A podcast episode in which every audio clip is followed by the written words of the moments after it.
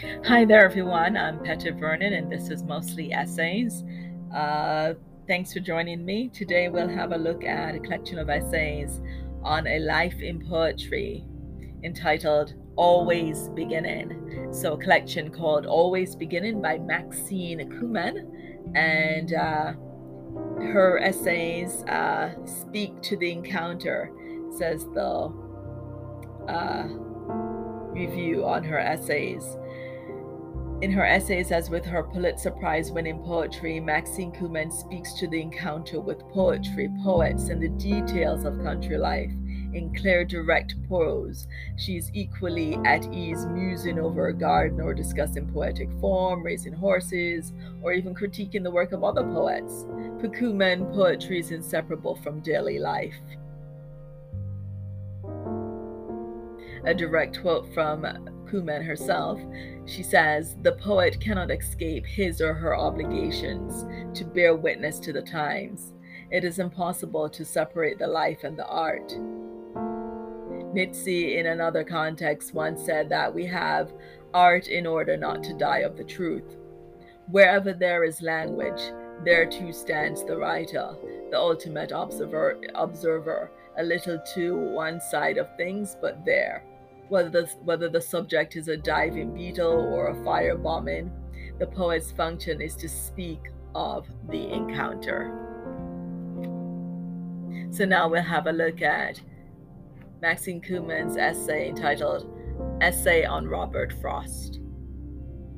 I suppose all of us who were born early enough to have one cherish a personal recollection of Robert Frost.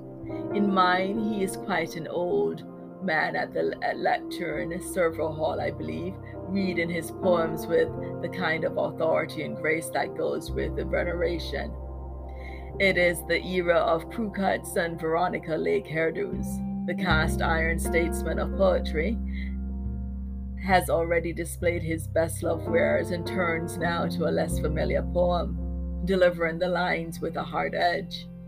The last stanza is bitten off and spat out at his collegiate audience. Clearly, he is enjoying himself. Clearly, there is lust in his voice as it quivers or quavers purposefully on provide, provide. Age has its own savage pleasures.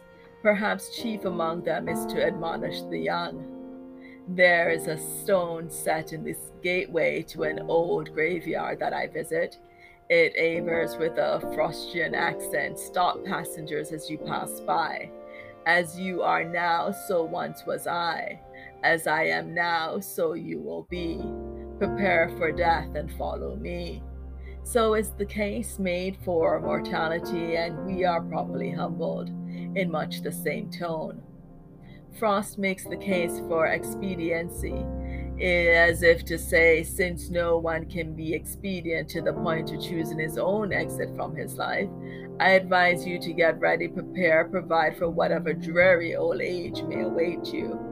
I am generally uncomfortable in the presence of the dietetic poem, scratching my itches, aware of my hot embarrassment beginning around the ears. The preachy poem is not unlike the pornographic story. However vigorously we deplore both social virtue and private vice, they can arise above their origins to delight us when they work. This poem mostly purely works. It manifests the frost far from the Yankee farmer, poet role he has lucklessly been cast in. Alter- alternating praised and dismissed for his easiness, as easy say as Longfellow. Provide, provide is neither optimistic nor orthodox. The lyrics illuminate unsparingly the terrible truth of man's nature. They express an attitude, as Jarrell has said, that makes pessimism seem a hopeful evasion. For everything will be taken from you in your fall from the fame that passes in our secular world as grace. What little comfort can be salvaged must be bought and paid for in full. But the poem transcends its bleak and stubborn honesty. It ends by delighting or at least gratifying us with its wisdom. like a piece of ice on a hot stove, Frost wrote in a characteristic little dictum The poem must ride on its own mountain. The poem must come into being, not without discipline and revision, certainly, but arrive, a kind of hapless swimmer in the pool of its own sweat, unfolding by surprise, as it were. I would guess that the surprise in the writing of Provide, Provide was the way it fell, or for Frost into triplets. And once the stanza pattern was established, once, as he said, the worldly commitments were now three or four deep, he simply got on with it, got on with the game of working through the meter and the line, so that brilliant, resonant conclusion Notice the word simply. It cloaks the whole silent structure, struggle of will that pounds feeling into form, elevates language to match the mood, and makes a straight way through the jungle to a strong closure. Does anyone, Frost most ingenuously and rhetorically ask, does anyone believe I would have committed myself to the treason, reason, season rhyme set in my reluctance?